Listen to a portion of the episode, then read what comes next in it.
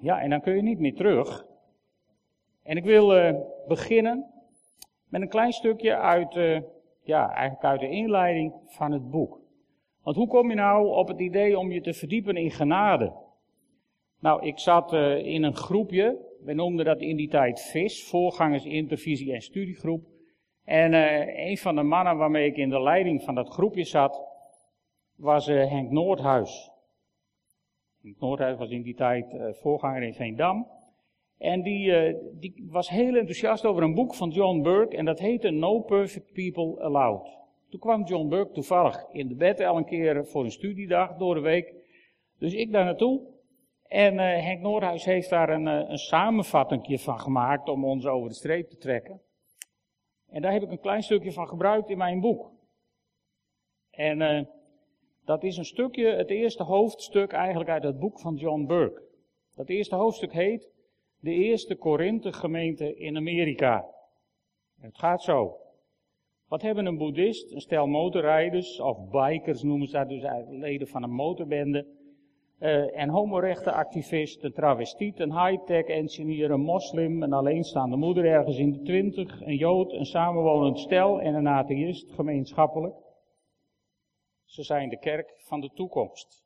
De kerk moet niet meer beschouwd worden als een kerk met traditionele christenen, maar als een kerk gevormd uit de samenleving. In de samenleving is bijvoorbeeld samenwonen de norm en zijn wij de uitzondering. Waarom moeten we van mensen uit de samenleving verwachten dat ze zich als christenen gaan gedragen? Heilige huisjes, zoals samenwonen, seks voor het huwelijk, abortus, evolutie, etc., zijn al helemaal geen discussiepunt voor de maatschappij. Dat is ook niet waar wij mee zouden moeten beginnen. De volgorde is eerst God liefhebben, daarna de naaste liefhebben als jezelf. De gemeente in Korinthe is vergelijkbaar met de gemeente in onze samenleving. En dan weet ik niet hoe het u gaat als je dit hoort, maar als ik dit lees, geeft het me nog steeds een ongemakkelijk gevoel. Want wat doe je in je gemeente met samenwonende stellen die lid willen worden? Wat doe je met uh, stellen van hetzelfde geslacht als ze lid willen worden van je kerk? Hoe ga je om met het avondmaal? En ik wil u eerlijk bekennen, ik weet het soms gewoon even niet. En dat is een ongemakkelijk gevoel. Wanneer handelen we in overeenstemming met de letter? Waar in overeenstemming met de geest? En waar in overeenstemming met onze traditie? En om mijn verwarring compleet te maken, vroeg God me op een gegeven moment, naar mijn beleving, hoe zou je het vinden om een ongemakkelijke gemeente te hebben? En mijn antwoord is nog steeds, nou, nogal ongemakkelijk, om eerlijk te zijn. En toen kreeg ik de volgende tekst, die kwam in me op. En dat was een tekst uit Openbaringen, waar Jezus zegt, zie, ik sta aan de deur en ik klop. Als iemand mijn stem hoort en de deur opent, zal ik bij hem binnenkomen en de maaltijd met hem gebruiken en hij met mij. Johannes schrijft dit aan de gemeente van Laodicea. Een kerk die er niet heet of koud meer van wordt. Zo'n kerk waarvan wij zouden zeggen, nou, daar is de geest misschien al lang vertrokken. En uh, toch klopt God aan de deur van die kerk. Volgens mij klopt God in de persoon van Jezus aan elke deur. Of het nu een kerkelijke deur is, of een individuele deur. Terwijl hij in zijn alwetendheid precies weet wat er achter die deur plaatsvindt en hoe men het daarover denkt. En uh, het bemoedigende is dat Jezus dus niet klopt aan voorgeselecteerde deuren. Zo van nou, achter die deur is het goed genoeg, daar klop ik even. Misschien wel in tegendeel. Maar ik zou je even willen meenemen. Zie je het voor je? Dat Jezus aan de deur klopt. En als iemand de deur opent, krijgt hij niet eerst een lijst met verbeterpunten. Of een lijst met beleidenisgeschriften die hij uit zijn hoofd moet leren. Of andere voorwaarden voorgelegd. Nee, Jezus komt meteen binnen. Want hij die niet bang is om een Melaatse aan te raken. Hij die niet bang is om een Samaritaanse stad binnen te gaan. Hij wandelt zomaar naar binnen in een kerk waar ze niet heet of koud meer van worden of in een mensenleven met dezelfde condities. En eenmaal binnen volgt er niet eerst de een of ander traject, maar gebruikt hij de maaltijd. En degene die de deur opendeed. De maaltijd staat er in openbaringen. En, en onlangs waren we in Duitsland, daar keek ik even in de nieuwe, nieuwste versie van de Luthervertaling. Daar staat zelfs das avondmaal, letterlijk. Zie je dat voor je? Jezus voor de deur, een broodje onder de arm, flesje wijn in de hand, aankloppen. Deur gaat heel aarzelend een klein beetje open, van wie zou daar staan? Jezus schiet naar binnen, breekt brood, deelt wijn met degene die daar is. Zou het zo ook kunnen? Zou het mogen? En de hamvraag, zou je dat willen? Dat is lastig. Want als wij op aarde de genadige God willen vertegenwoordigen, dan moeten we ons bezighouden met dit soort vragen. John Burke begint met eerst liefhebben. En ik ben ervan overtuigd als gebroken mensen in onze houding iets proeven van de liefde van God, dan zijn ze misschien bereid langzaam maar zeker iets meer van die God te gaan ontdekken. We kunnen ze meenemen naar de tafel van brood en wijn in de richting van de Vader. En ik geloof dat ze door de ontmoeting met God veranderen. Ik weet op dit moment niet hoe we dat moeten aanpakken. Maar ik nodig u van, van ganser harte uit om met mij op zoek te gaan naar antwoorden in het woord van God. Want als we genade, het begrip genade willen doorgronden en willen weten hoe God dat bedoeld heeft, dan is er volgens mij geen andere route dan die zoektocht door het woord met een open mind. Zonder al te veel vooroordelen, maar die kunnen ons ongelooflijk in de weg staan. En zo ben ik met dit boek aan de slag gegaan. Ik heb gezocht naar de Hebreeuwse woorden die daar gebruikt worden. En voor zo goed en zo kwaad je dat kunt uitvinden wat ze precies betekenen. En ik heb vooral gezocht in de herziene statenvertaling en in de King James Version, omdat je dan in ieder geval nog op woorden kunt zoeken en redelijk dicht bij de, bij de woorden uit de grondtekst blijft. En weet je, dat levert een schat aan informatie op. Zo verschrikkelijk veel materiaal dat je het nooit in één boek allemaal kunt, kunt verwerken. Dat heb ik ook niet geprobeerd. Dus als je straks dat boek zou kopen en je zou het lezen en je denkt bij jezelf, ik mis er één, dan is dat niet onmogelijk. En dan heb ik waarschijnlijk bewust gekozen om hem niet mee te nemen of om hem ergens anders in een ander hoofdstuk zijdelings toch even mee te nemen. Dus je zult vast dingen missen. Maar goed, het boek ligt er. En ik wil vanochtend één hoofdstuk eruit halen, eigenlijk voor de preek van vandaag. Een heel kort Bijbelboekje. De brief van Paulus aan Philemon. Je zou het ook het verhaal van Onesimus kunnen noemen. Dat is misschien wel veel toepasselijker. Maar goed, ik wil met jullie lezen uit de Bijbel. Die brief aan Philemon. Is trouwens een heel interessant briefje met wat grappige dingen erin. Paulus, de gevangene van Christus Jezus en Timotheus de broeder, aan Philemon de geliefde en onze medearbeider, en aan Appia de geliefde, en aan Archippus onze medestrijder, en aan de gemeente die bij u thuis samenkomt. Genade en vrede zij u van God onze Vader en van de Heer Jezus Christus.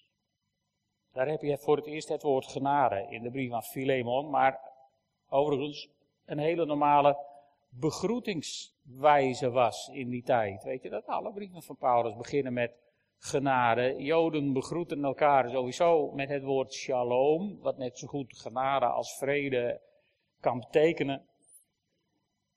Dus een heel mooi begin. En dan begint Paulus aan de tekst. Ik dank mijn God terwijl ik steeds in mijn gebeden aan u denk.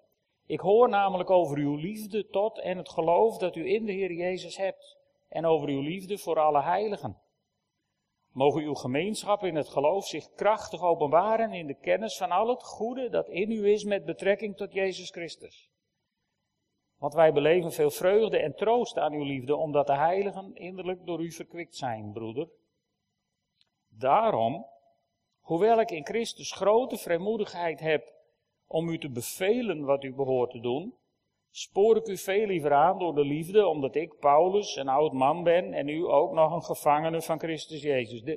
hier moet je een beetje bij glimlachen als je dit leest, hè, want dit is toch het randje van manipulatie. Om dat zo aan iemand te schrijven. Je moet van goede huizen komen om nou nog te zeggen tegen Paulus, nee dank je.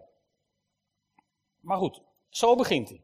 En dan zegt hij, ik doe een beroep op u ten behoeve van mijn zoon, die ik heb voortgebracht toen ik in boeien geslagen was, namelijk Onesimus. Mijn zoon, dus kennelijk is Onesimus tot bekering gekomen. Onder de bediening van Paulus, want die mensen noemt hij zijn zoon wel vaker. Hij was voor een van u geen nut, maar nu is hij voor mij en voor u van veel nut. Ik heb hem teruggestuurd. Neem dan hem, met wie ik innig verbonden ben, weer aan. Ik had hem wel bij mij willen houden, omdat hij mij, die in boeien zit, ter wille van het evangelie namens u zou dienen. Maar ik heb zonder uw goedvinden niets willen doen, opdat uw weldaad niet gedwongen, maar vrijwillig bewezen zou worden. Want hij is wellicht daarom enige tijd van u gescheiden geweest, omdat, ik hem, opdat u hem voor eeuwig zou terughebben. Niet meer als een slaaf, maar als meer dan een slaaf. Namelijk een geliefde broeder. Was hij dat in het bijzonder voor mij, hoeveel te meer zal hij het voor u zijn, zowel in het vlees als in de Here. Als u mij dus houdt voor een medegelovige, aanvaard hem dan zoals u het mij zou doen. En als hij u in iets onrecht aangedaan heeft of iets schuldig is, breng het mij in rekening. Ik, Paulus, heb het eigenhandig geschreven. Ik zal betalen, om niet te zeggen dat ook u zelf aan mij schuldig bent. Heb je die manipulatie weer terug. Ja, broeder, laat mij dit voordeel van u hebben in de Heer. Verkwik mij innerlijk in de Heer. Ik heb aan u geschreven omdat ik vertrouw op uw gehoorzaamheid. En ik weet dat u nog meer zult doen dan wat ik zeg. En maak tevens voor mij een plaats gereed waar ik kan verblijven. Want ik hoop door uw gebeden aan u geschonken te worden. U groeten Epaphras, mijn medegevangene in Christus Jezus. Marcus, Aristarchus, Demas en Lucas, mijn medearbeiders. De genade van onze Heer Jezus Christus. Zij met uw geest. Amen. Dus twee keer het woord genade. In de opening en in het eind. Maar waar ik het vandaag over wil hebben, is dat stukje ertussen. Want hoewel het woord genade er niet letterlijk in staat in dit briefje, is het natuurlijk een prachtig genadeverhaal, dit. Paulus schrijft aan zijn vriend Philemon. En eigenlijk is dit een begeleidend briefje bij een zending, zoals je doet bij een pakketje. Een begeleidend briefje bij een teruggezonden slaaf. Want Onesimus was een slaaf van Philemon. En je kunt van slavernij vinden wat je wilt. Toen was het een cultureel geaccepteerde verhouding. En Onesimus, die was weggelopen. En daarmee had hij zijn baas dus schade berokkend.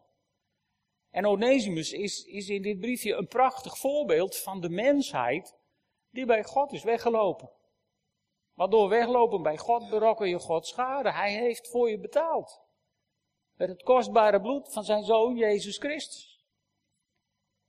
En dus is Onesimus eigenlijk een plaatje van ons die God de rug toegekeerd hadden ooit en zijn weggelopen. Maar Onesimus is op een of andere manier bij Paulus beland. Hoe weten we niet precies. Doet er ook niet zoveel toe.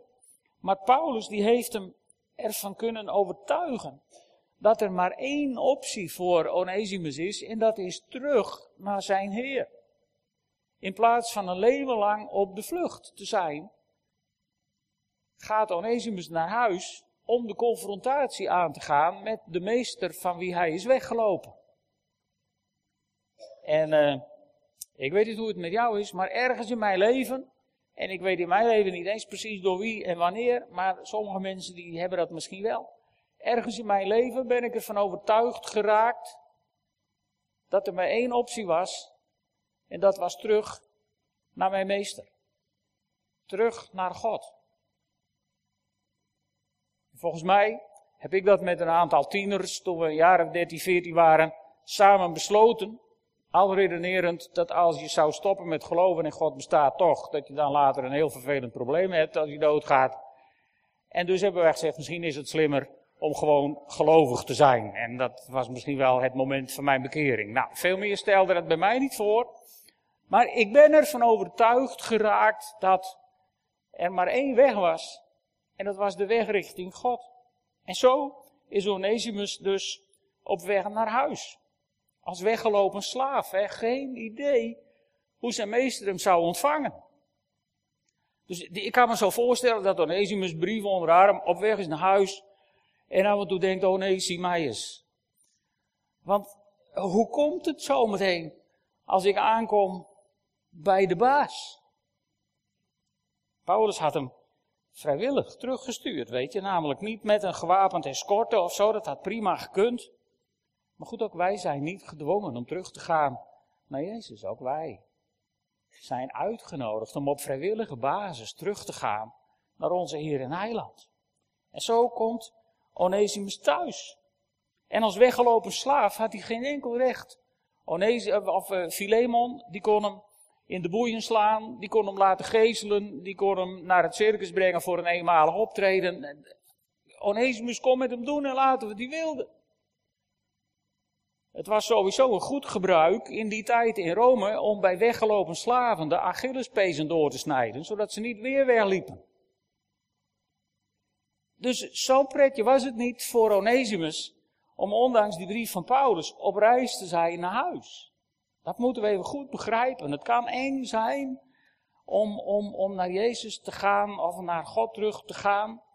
Als je je niet bewust bent van de positie die je hebt dankzij het offer van Jezus Christus. Maar Onesimus had één groot voordeel.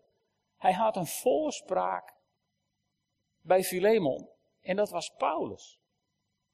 En ook daarmee is de vergelijking op ons weer heel gemakkelijk gemaakt. In 1 Johannes 2, vers 1, daar schrijft Johannes aan een gemeente, mijn lieve kinderen, ik schrijf u deze dingen opdat je niet zondigt. En als iemand gezondigd heeft, wij hebben een voorspraak bij de Vader, Jezus Christus de rechtvaardige. Vind je dit niet een geweldige tekst waaruit de genade en de liefde van God aan alle kanten afspat? Beetje vergelijkbaar met wat Jezus in Johannes 8 zegt tegen de overspelige vrouw. Ga heen en zondig niet meer. Maar hier komt er gelijk achteraan. En als je dan toch zondigt, dan heb je een voorspraak bij de Vader, Jezus Christus de rechtvaardige. Dus je opdracht in het leven is om niet te zondigen. En God weet, van dat ga je niet redden. Maar dat heeft hij bij voorbaat geregeld. Vind je dat niet lief? Zo'n God dienen wij. Zo'n geweldige plek hebben wij bij de Vader. En Paulus die gaat nog verder dan een goed woordje doen voor Onesimus, want hij verklaart zich bereid om alle schade te betalen die Onesimus heeft veroorzaakt door zijn vlucht, door zijn weglopen. En weet je, zo heeft Jezus Christus alle schade betaald die wij hebben veroorzaakt door God in de steek te laten. Door op Golgotha voor ons aan een kruis te sterven. Jezus heeft betaald voor alle schade voor zover God de Vader daar aanspraak op zou willen maken. En dat laatste zullen we nooit weten, want Jezus heeft het er niet op aangenomen, niet op aan laten komen. Hij is sowieso het lam geworden dat al onze zonden op zich nam.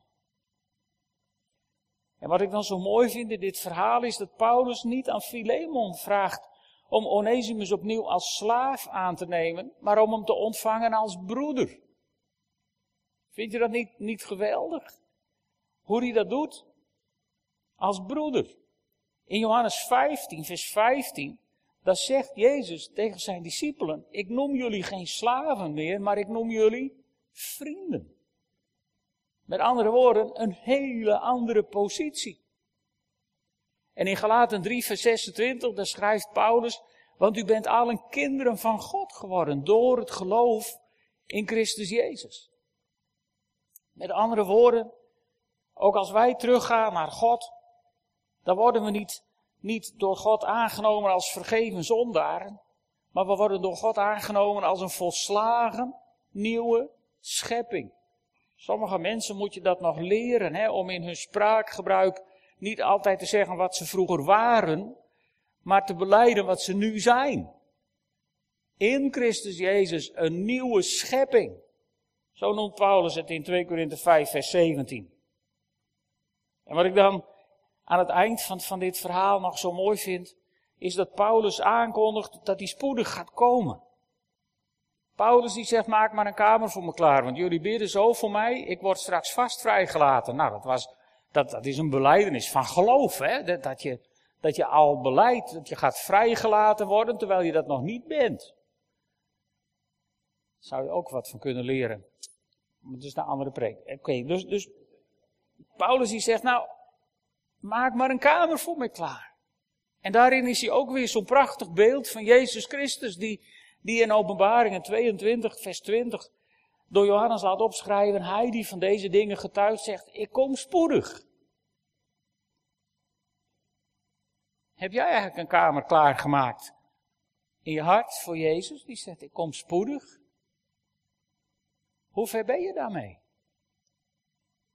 Want als Jezus zegt, ik kom spoedig, ja, dan zouden wij kunnen denken, nou ja, dat duurt al 2000 jaar. Ik zou dan zeggen, dat is al 2000 jaar dichterbij dan toen hij het zei. Dus misschien wordt het tijd om een beetje vaart te maken. Of niet? De urgentie is 2000 jaar hoger dan toen. En misschien moeten ook wij leren om, om als, we, als we iets horen over de wederkomst, of over het idee dat Jezus spoedig terugkomt, dat we net als Johannes gaan zeggen, Johannes gaan zeggen, amen, ja, kom, Heer Jezus.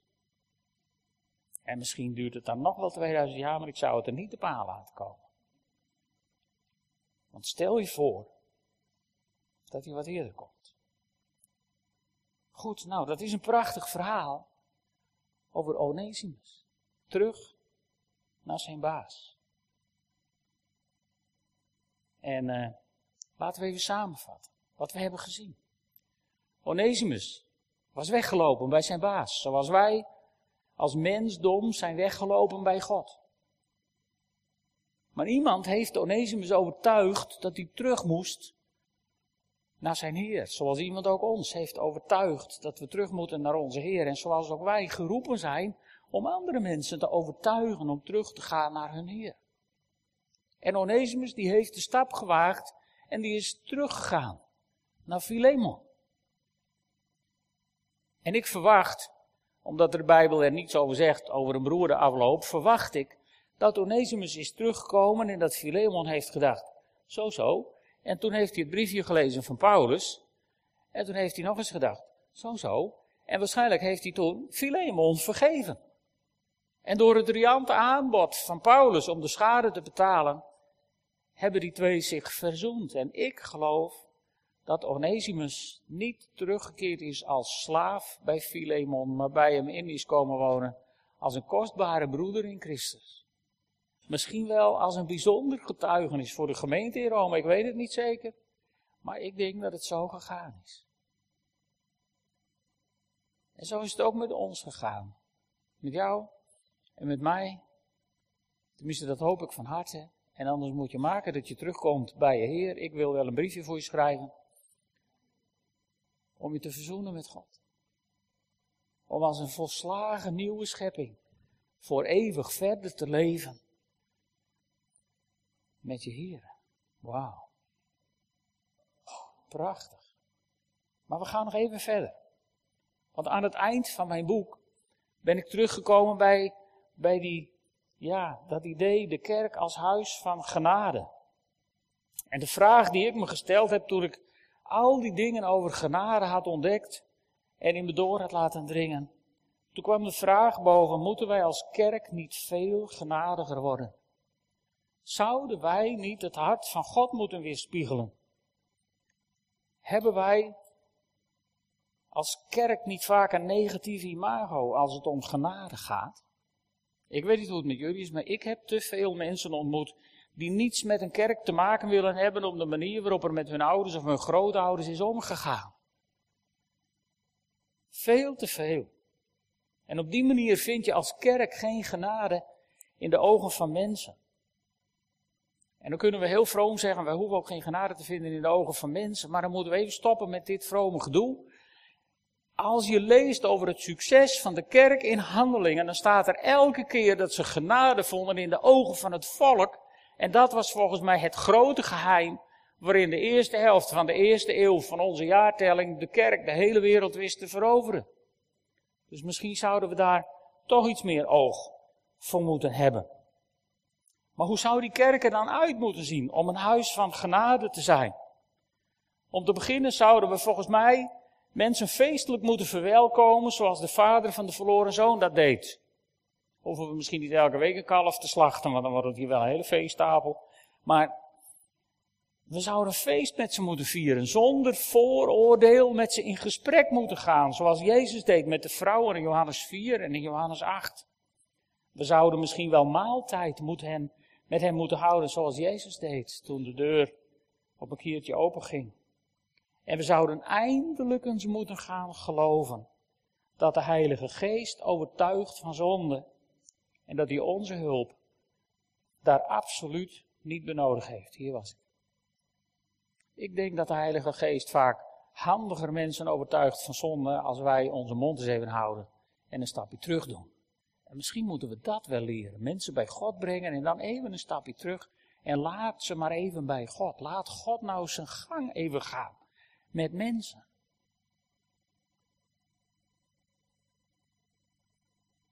Weet je, ik heb door de studie van dit boek de indruk gekregen dat God zich redelijk weet te redden. En misschien moeten we dat in ons leven durven uit te dragen. En als wij dan mensen bij Jezus brengen, dan hebben ze twee opties. Ze gaan Jezus volgen, of ze gaan Jezus niet volgen. En dan verdwijnen ze vanzelf weer. Wat ons overigens een knoop in onze maag en pijn in ons hart zou moeten bezorgen. Hè? Maar dat is hoe het gaat. En als ze Jezus wel willen volgen, dan zal de geest hen wel leiden in de keuzes die zij in hun leven moeten maken. Het enige wat wij moeten doen, is beide groepen liefhebben. Zij die Jezus willen volgen en zij die zeggen, nou dank je. We moeten ze beide liefhebben en we moeten tegen beide groepen uitroepen, laat u met God verzoenen. Die hartekreet die Paulus opschrijft in 2 Korinthe 5 vers 20. Dat zou ons uithangbord moeten zijn. Joh, laat je met God verzoenen. Niet van doe als ik. Ook niet van ga precies leven zoals ik vind dat het moet. Ook niet van word met alle geweld lid van mijn gemeente. Nee, laat je met God verzoenen. En de geest Ach, die redt dan wel met je, joh. Dat, dat komt allemaal wel. Dit zouden we mensen moeten toeroepen. En we zouden erop moeten vertrouwen dat als wij planten of begieten, dan laat God wel groeien. Dat schrijft Paulus in 1 Corinthië 3, vers 6. En als wij zaaien waar we de kans maar krijgen, dan zal dat zaad misschien wel ontkiemen zonder dat wij enig idee hebben hoe. Komt mijn oude volkstuin weer om de hoek. Ik heb van de week van alles gezaaid in de volkstuin. En het heeft prachtig wat geregend af en toe. En als nou volgende week, als de Heer wil, weer een beetje warmer wordt. Dan gaat er van alles ontkiemen en bovenkomen. Behalve als ik morgen naar de tuin ga en al dat zaad opgraven om te kijken of het al wat doet. Want dan wordt er niks meer. Maar dat doen wij wel met zaad wat we hebben gezaaid in de harten van gelovigen. Hè? Stoppen afblijven. God even de kans geven om zijn ding te doen. En als we zaaien, weet je, dan moeten we niet al te kieskeurig zijn. In, in de gelijkenis over de saaier die Jezus vertelt, daar zien we een saaier en die zaait op de wegen, die zaait op de rotsen, die zaait tussen het onkruid en hij zaait ook nog in goede grond. Maar hij maakt geen voorselectie waar wel en waar niet. Hij zaait overal waar hij de kans krijgt. En dan heb je in goede grond gezaaid en begint het een beetje boven te komen en dan komt er toch iemand langs die daar zo nodig verkeerd pul tussendoor moet zaaien. Ja, that's life. Dat is de wereld waarin we leven. Dat is misschien wel die kerk die John Burke in het begin van zijn boek ook beschrijft. Maar oké, wat doet het ertoe? Alleen in die gelijkenis over dat verkeerde, over dat onkruid ertussen, weet je, daar, daar zie je precies wat er gebeurt. Want de knechten, die zeggen, Wilt u dan dat wij erheen gaan en het verzamelen of eruit trekken? Bedoelen ze eigenlijk. En dan zegt, dan zegt de landheer die, uh, die gezaaid heeft, nee, opdat je bij het verzamelen van het onkruid niet misschien tegelijk ook de tarwe uittrekt. En toen ik dat las, toen dacht ik, hoeveel goede tarwe zou de kerk in de afgelopen 2000 jaar kerkgeschiedenis uit de grond hebben getrokken? En als je het daar dan aan hebt, ja, dan hebben wij protestanten natuurlijk, dan denken wij al gauw aan de katholieken, die vroeger de protestanten op de brandstapel zitten. Ja, veel, veel uh, misgegaan. En, en, en op het evangelisch erf, dan denken we dan misschien aan de protestanten, aan de gereformeerden die de evangelischen uit de kerk hebben gegooid en vervolgd hebben. Maar laten we nou even op eigen erf blijven. Lieve vrienden, Hoeveel mensen zijn er uit prima baptistengemeentes gezet, uit prima pinkstergemeentes en uit overtuigde evangelische gemeentes gewoon buiten de deur gezet. Omdat ze het net even anders deden als wij vonden dat ze het zouden moeten doen. En dat is genadeloos. En daar zal vast onkruid tussen gezeten hebben. Maar wat ons hart zou moeten doen bloeden, is dat er ook goed graan tussen heeft gezeten, wat we hebben uitgetrokken en misschien wel hebben verhinderd om rijp te worden. En eigenlijk is mijn hartekreet aan het eind van het boek, dat moet stoppen. God wacht met het oordeel tot het einde. In de gelijkenis was de opdracht, laat ze beide samen tot de oogst opgroeien en in de oogsttijd zal ik tegen de maaier zeggen, verzamel eerst Weet je, God selecteert wel aan het einde. Misschien moeten we iets meer in God gaan vertrouwen dat Hij aan het eind van de tijden wel weet wat Hij doet. Het is maar goed dat jij en ik niet bij de poort van de hemel hoeven te staan om te selecteren wie er wel in mogen en wie er niet in mogen. Zullen we dat aan de Heer overlaten? Zou dat niet een idee zijn? En bereid je er dan bij dit leven op voor dat je waarschijnlijk mensen binnen ziet gaan waarvan je het niet had gedacht? Want het kon je nog wel eens meevallen, die genadige God. Maar goed, weet je, ben je dan bang dat je kerk vies wordt? Want dat zou natuurlijk maar zo kunnen. Maar weet je, de kerk is niet meer dan Jezus. Jezus werd geboren in een stal. Hij stierf tussen twee criminelen. Hij kreeg een graf bij de misdadigers, zegt Jesaja 53, vers 9. En Paulus schrijft aan de Filippenzen dat Jezus, hoe hij de gestalte van God had, dat niet als een roof beschouwd heeft, maar vrijwillig naar deze wereld is gekomen. En als hij zich niet te min voelde om zo ver voor ons te gaan, wie zijn wij dan om onszelf te goed te voelen. Weet je, want Johannes, in Johannes 13 zegt Jezus zelf, voorwaar, voorwaar, ik zeg je, een slaaf is niet meer dan zijn Heer. En een gezant niet meer dan die hem gezonden heeft. Als je dat weet, zalig ben je, als je dat doet.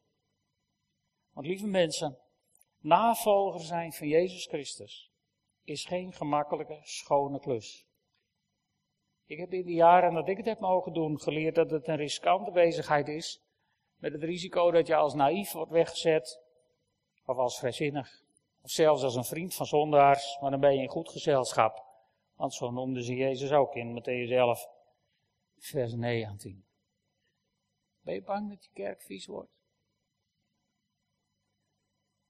Volgens mij is het tijd voor wat ze de Messy Church noemen. De kerk waar mensen niet eerst volmaakt hoeven te zijn voordat ze binnenkomen, maar binnen mogen komen zoals ze zijn, in de overtuiging dat de aanwezigheid van liefhebbende broeders en zusters en de krachtige aanwezigheid van de Heilige Geest volslagen nieuwe scheppingen van ze maakt. En ik pleit ervoor om daarmee te beginnen. Jullie gaan staan, zullen we samen bidden. Heere God, ik geloof dat u uw kerk aan het uitdagen bent. Om sommige dingen anders te gaan doen. En hier sommige dingen die ik heb opgeschreven en ook heb gesproken, die vind ik net zo eng als iedereen hier. Maar Heer, ik wil ervoor kiezen om tegen u te zeggen: U bent in controle. Heer, laat gebeuren wat u wilt. En ik bid u, Heere God, breng ons de mensen van deze wereld. En ook als er onkruid tussen zit, Heer, laat ze met ons opgroeien.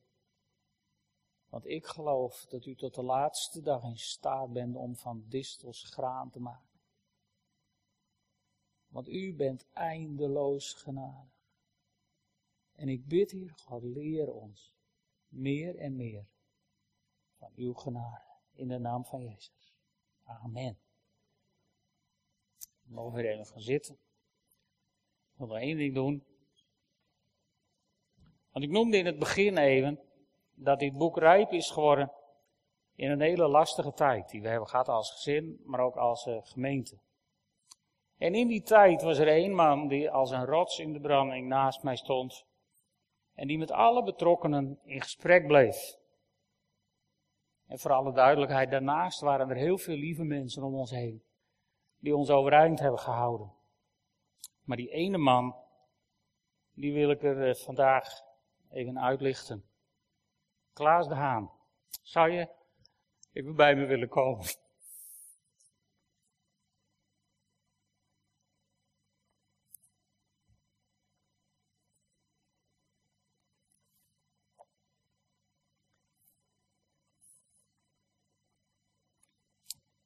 Lieve Klaas, ik zou het een hele grote eer vinden als jij dit uh, eerste exemplaar van mij wilt aannemen.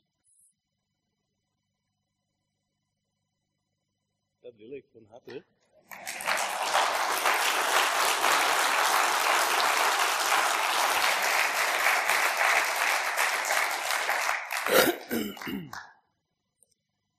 Dat wil ik van harte. Het is uh, ook heel verrassend, moet ik zeggen. maar ik heb deze preek van harte in mijn hart met je meegeleefd. En ik, uh, dat je dit boek geschreven hebt. Ik weet dat je doorgeworsteld hebt, samen met allen die erbij betrokken waren. En ik heb gezien in die tijd dat God een groot werk gedaan heeft, zowel in deze kerk in jouw leven, in jullie leven. Daar ben ik heel dankbaar voor dat ik daar heel dichtbij geweest ben. Dankjewel. Oké. Okay. Klaas. Even een foto. Okay. Zeker. Dankjewel. Dankjewel. Mooi. Nu gaan we lied zien.